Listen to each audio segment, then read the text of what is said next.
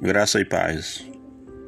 Mateus capítulo de número 8, versículo 23, as escrituras nos dizem assim: Então, entrando ele no barco e seus discípulos o seguiam, e eis que sobreveio no mar uma grande tempestade, de sorte que o barco era varrido pelas ondas.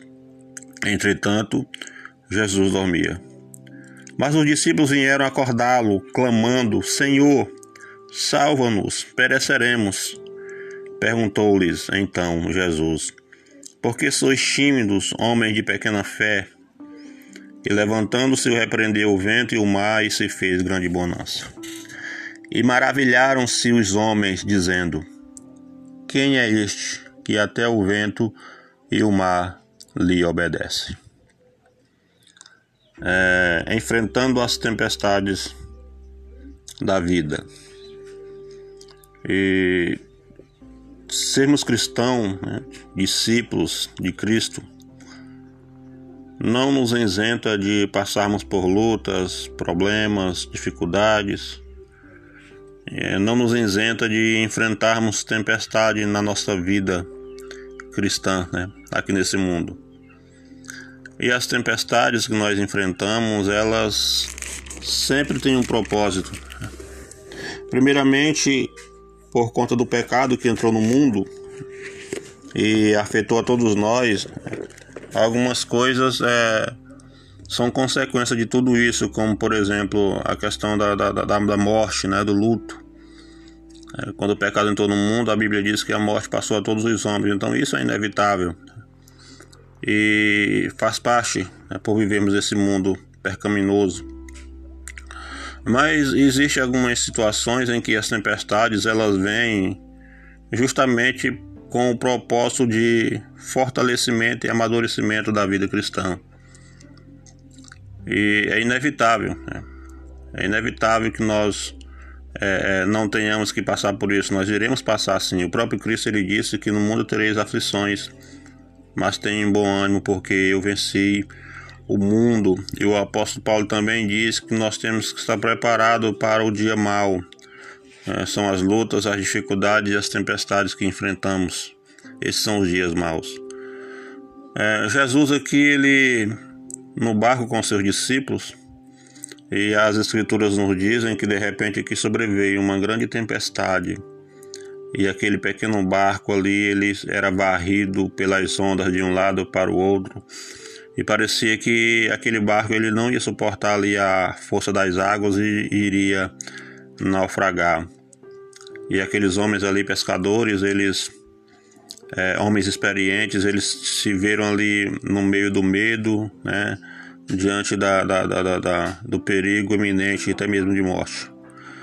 E eles vieram acordar Jesus, né? Jesus dormia ali na proa, clamando: Senhor, Senhor, salva-nos, vamos perecer. E Cristo ali, ele pergunta a eles por que, que eles estão tímidos, homens de pequena fé, como assim Jesus os chama. E Cristo se levanta e repreende o mar, e ali se fez grande bonança. Muitas vezes nós temos que enfrentar as tempestades desta vida para podermos aprendermos a, a confiar mais em nosso Deus, para podermos entender que nós somos dependentes dele Aqui diante da tempestade, os discípulos eles, eles correm até Jesus, eles clamam por Jesus, eles suplicam a Jesus ajuda, né? Senhor, nos ajuda, porque senão nós vamos perecer, nós vamos morrer. E assim somos nós. Né? As lutas, as tempestades, muitas vezes vêm para que nós entendamos que nós somos dependentes do Senhor e sem Ele nós não iremos a lugar nenhum. E diante das lutas, da dificuldade, em vez de nos afastarmos do Senhor, de nos afastarmos da Sua palavra, nós temos que nos aproximar dele, suplicando, né? clamando a Ele por socorro, por, por graça e misericórdia, assim como os discípulos clamaram ao Senhor. Né? E nenhuma tempestade ela é em vão, nenhuma tempestade ela é por acaso, ou vem para nos ensinarmos a sermos dependentes do Senhor, a confiarmos mais nele vem para, nos ensinarmos a, a estarmos aos pés de Cristo, reconhecendo a nossa fragilidade e reconhecendo que o Senhor ele é soberano. no meio das lutas, irmãos, jamais devemos é, é, duvidar do nosso Deus, ou jamais devemos deixar de crer nele. Infelizmente, muitos deixam de crer no Senhor quando é, é, passam por lutas, até quando servem a Deus e tudo vai bem.